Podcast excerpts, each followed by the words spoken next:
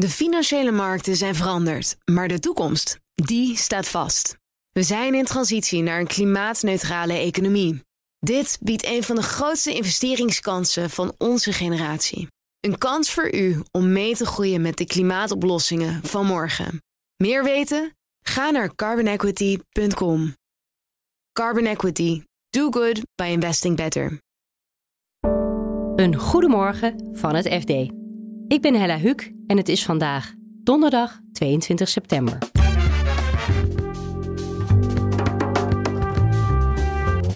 Poetin mobiliseert Russische reservisten om terrein in Oekraïne te winnen. Voor de komende weken gaat het het verschil zeker niet maken. Die conclusie kunnen we in ieder geval trekken. En de DNB leidt een miljardenverlies na de coronapandemie. Maar als je denkt dat het pandemie-opkoopprogramma veel goed heeft gedaan, wat DNB zegt, uh, dan is het collateral damage. Dit is de dagkoers van het FD. Vladimir Poetin heeft een gedeeltelijke militaire mobilisatie afgekondigd. De Russische president roept 300.000 reservisten op voor militaire dienst. Jean Dome is algemeen verslaggever. Jean, hoe verandert dit de oorlog in Oekraïne? Nou, op korte termijn eigenlijk niet. Uh, dat is eigenlijk het, bijzondere, bijzondere constatering. Die uh, eh, 300.000 mensen die zijn niet van de ene op de andere dag inzetbaar. Die, uh, hè, voordat je die hebt omgesmeed tot inzetbare, bruikbare militaire eenheden, daar ben je, zal mijn inschatting zijn, weken, misschien wel maanden mee bezig. Als het lukt. Omdat we natuurlijk eigenlijk al maanden geluiden horen over uh, nou de incompetente legerleiding in Rusland. toenemend gebrek aan munitie, ook aan moderne wapens. Nederlagen op het slagveld. Dus het, um, voor de komende weken gaat het het verschil zeker niet maken. Die conclusie kunnen we in ieder geval trekken. En hoe weten we iets over hoe de Russen zelf reageren? Ik begrijp dat iedereen al aan het googelen is: hoe kom ik uit Rusland weg? ja, je kan je voorstellen dat uh, voor, veel Russen was die oorlog toch een ver van hun bedshow. Vergeet niet dat uh, veel van de soldaten, uh, ook, ik weet niet of je de beelden van krijgsgevangenen hebt gezien, daar zaten nogal wat mensen bij die tot nou, etnische minderheden uit het Verre Oosten van Rusland behoorden. Um, langzaam maar zeker zie je dus die oorlog dichter bij Moskou en Sint-Petersburg kruipen. En dat maakt mensen ongerust. Want ik denk ondanks alle propaganda dat veel jonge Russen, en nou ja, dat is het kanonnenvoer van Poetin natuurlijk, best een beeld hebben van wat er gebeurt. En ik denk dat die er knap weinig voor voelen om naar de Oekraïnse loopgraven uh, gestuurd te worden, uh, terwijl de winter voor de deur staat. En daar uh, tegenover een, een, nou ja, een zeer gemotiveerd en ook steeds beter bewapend Oekraïns leger te komen staan. En nou ja, met dat in je achterhoofd kun je je voorstellen dat mensen denken: uh, waar is hier de nooduitgang? Ja, Poetin zit dus eigenlijk in het nauw, maar een kat in het nauw kan rare sprongen maken. Komt de inzet van kernwapens dichterbij, denk je?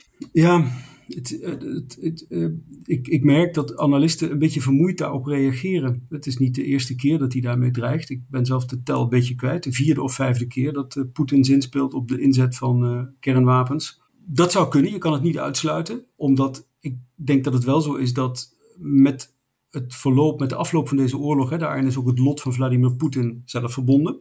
Als hij deze oorlog verliest, dan mag je aannemen dat hij van toneel gaat verdwijnen. Dat hem dat hè, politiek zijn kop kost. Maar um, tegelijkertijd zie je, en dat is toch interessant, uh, we weten dat bijvoorbeeld China, een, op papier in ieder geval een bondgenoot van, van Rusland, hoewel dat land zich eigenlijk verbazingwekkend goed aan de sancties houdt, uh, terwijl ze daar geen partij bij zijn. We weten dat in Peking zorgen leven over zo'n escalatie. Dat er ook signalen zijn gegeven van dat is niet de bedoeling. En dus Poetin uh, weet denk ik ook dat wanneer hij die stap zou zetten, dat hij dan nou ja, verder in een isolement terechtkomt. En de problemen eigenlijk nog groter worden. Dus. En ik, je moet in dat licht denk ik ook die waarschuwing van Joe Biden, die bij CBS in 60 Minutes zei van, hè, uh, richting Poetin, zei hij, don't, don't, don't, gebruik geen nucleaire wapens, want dat zal consequenties hebben. En dan geef je al een beetje aan um, hoe Biden de zaken ziet. Maar hoe moet het Westen hierop reageren eigenlijk, op uh, deze persconferentie die Poetin gegeven heeft? Ja, als je hem afpelt, moet je eigenlijk constateren dat de westerse aanpak tot nu toe vrij succesvol is. Het Russische leger is in het defensief gedrongen in uh, Oekraïne. Uh, we weten ook dat de sancties, hoewel daar discussie over is, hè, maar die sancties die, die werken langzaam, maar die hebben wel degelijk effect op de Russische economie. En eigenlijk denk ik dat je deze toespraak moet zien als die van een, nou ja, van een, van een leider van een land die steeds dieper, langzaam maar zeker steeds dieper in de problemen komt. Dus wat ik denk, mijn inschatting zou zijn dat het, het Westen vooral kalm moet blijven, uh, door moet gaan met het leveren van wapens aan Oekraïne en zich niet meteen gek moet laten maken door uh, dreigementen van Vladimir Poetin. Een beetje negeren eigenlijk. Ja, het, voor een deel is het voor een deel is het een boodschap voor binnenlands gebruik, voor een deel is het bluff die we eerder hebben gezien. Ik, ik denk dat het Westen er verstandig aan doet om gewoon door te gaan op de ingeslagen weg. En uh, zeker nu in ieder geval het er naar uitziet dat uh, Poetins opzet om het Westen een hele koude winter zonder gas te bezorgen, toch niet lijkt te lukken. De, de, gasopslagen zitten behoorlijk vol. zou dat ook zomaar kunnen lukken en, en zou het Westen gewoon die lijn kunnen voortzetten, denk ik. De Nederlandse bank leidt de komende jaren 9 miljard euro verlies. Volgens DNB-president Klaas Knot zit dividend uitkeren aan de staat er voorlopig niet in. Joost van Kuppenveld is redacteur Financiële Markten. Joost, waar komt dat verlies door? dat komt omdat we obligaties hebben opgekocht uh, in het kader van het uh, pandemie-opkoopprogramma.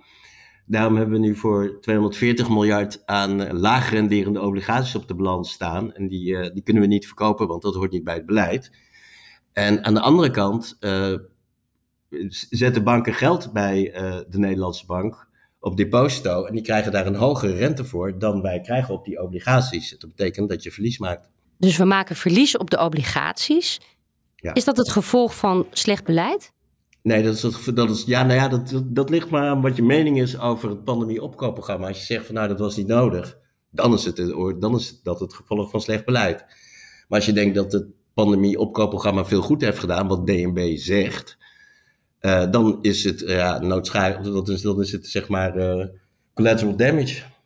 Dat, zijn, dat, dat hoort dan bij de kosten die je voor hebt betaald. En DNB heeft uitgerekend dat de Nederlandse staat alleen al 30 miljard heeft verdiend, zeg maar, met dat opkoopprogramma. En dan, ja, die 9 miljard zijn dan de kosten. Winst 21 miljard voor de staat. En dan hebben we het nog niet eens over de rest van de economie. Maar winst 30 miljard, wat bedoelen ze dan? Dat ze minder aan rentelast hebben betaald door dat programma. Oké, door de rente juist te drukken. Ja. Wat doen de verliezen voor de onafhankelijkheid van de centrale bank, denk je? Nou, volgens DNB zelf, en dat is ook een paper dat ze erover hebben geschreven, is een, uh, kan een centrale bank het best functioneren als het het beleid onafhankelijk van de overheid kan doen, terwijl ze zelf ook eh, eigenlijk een overheidsorgaan zijn. En uh, om dat beleid onafhankelijk kunnen doen, moeten ze zelf dus geld hebben om eventuele verliezen die bij dat beleid horen, zoals we nu dus meemaken, te kunnen dekken. En als ze daarvoor niet, goed geld, daarvoor niet genoeg geld hebben, dan, uh, dan kan het zijn dat, uh, dat, dat ze afhankelijk worden van de Nederlandse bank om hun te herkapitaliseren. En ja, dan misschien ook een beetje naar de mond gaan praten en beleid erop te gaan uitvoeren. En dat is natuurlijk niet de bedoeling. Dan zitten we toch weer in een ander tijdsgevricht. Het is niet uit te sluiten dat de ECB de rente nog verder zal verhogen. Krijgt DNB dan een negatief eigen vermogen? Nou, dat, dat ligt eraan hoe ver ze die rente gaan verhogen. Als ze verhogen tot wat de markt nu denkt, en dat is uh, een depositorente van 2,25, 2,5 procent, dan kan DNB dat hebben. Te nauwe nood. Dan houden ze nog een miljard of twee aan eigen vermogen over, uh, als ik zeg ik zo uit mijn hoofd. Maar gaat de rente naar 3% of 4%, dan, uh, dan, dan krijgt de Nederlandse bank een negatief eigen vermogen. En is dat erg? Wat gebeurt er dan? Dat, dat hangt een beetje af van wat de staat dan doet. Uh, de staat kan besluiten om uh, de DNB weer uh, te herkapitaliseren. Dat betekent dat ze gewoon geld gaan storten bij de Nederlandse bank. Nou, dan is er niks aan de hand. DNB kan zeggen van nou, dit verlies lopen wij in de loop der jaren wel in. En dat spreken ze dan af met de staat. en als de marktpartijen dat, dat dan DNB blijven vertrouwen, dan is er ook niks aan de hand. Dus in alle scenario's is er niks aan de hand? Nou ja, tenzij marktpartijen DNB niet vertrouwen. Wat zou er dan kunnen gebeuren? Ja, dan zullen ze misschien minder geneigd zijn transacties met de Nederlandse bank aan te gaan, waardoor zeg maar, de, het monetaire beleid niet meer goed kan worden uitgevoerd door de Nederlandse bank. En dat is dan uh, ja, niet goed. Niet goed voor de geloofwaardigheid en niet goed voor het beleid.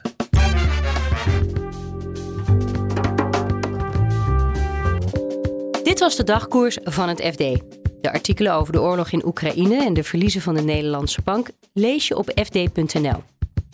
We zijn er elke werkdag, dus morgenochtend is er weer een nieuwe aflevering. Die krijg je automatisch binnen als je je abonneert op Dagkoers. Een hele fijne dag en graag tot morgen.